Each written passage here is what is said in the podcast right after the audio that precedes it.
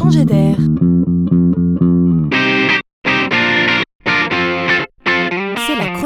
De Laurent Collen. Le paiement à la caisse avec sa traditionnelle file d'attente aura été un des irritants majeurs de ces 50 dernières années consuméristes. Alors quitte à innover, autant s'attaquer à ce fléau. Après le remplissage automatique des chèques, après les cartes de crédit, le sans contact, l'achat en un clic, beaucoup s'intéressent à la biométrie.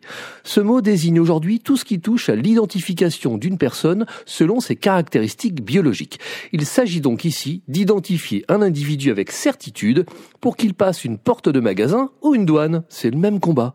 Le mouvement est bien lancé. Sur Facebook et sur Apple Pay, on règle avec son empreinte digitale. Dans un supermarché de Londres, la jeune entreprise Staller a testé l'identification par les réseaux veineux du doigt.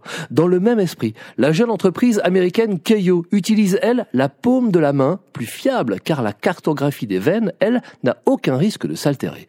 Aux États-Unis, on découvre des banques américaines qui utilisent la reconnaissance des vaisseaux sanguins des yeux.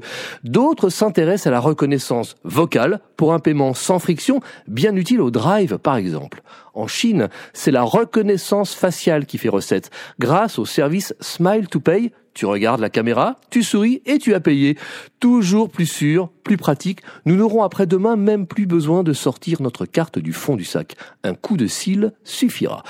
Mais attention, les études marketing nous auront prévenu, le paiement biométrique réduit considérablement l'hésitation du client. On comprend mieux cet empressement technologique.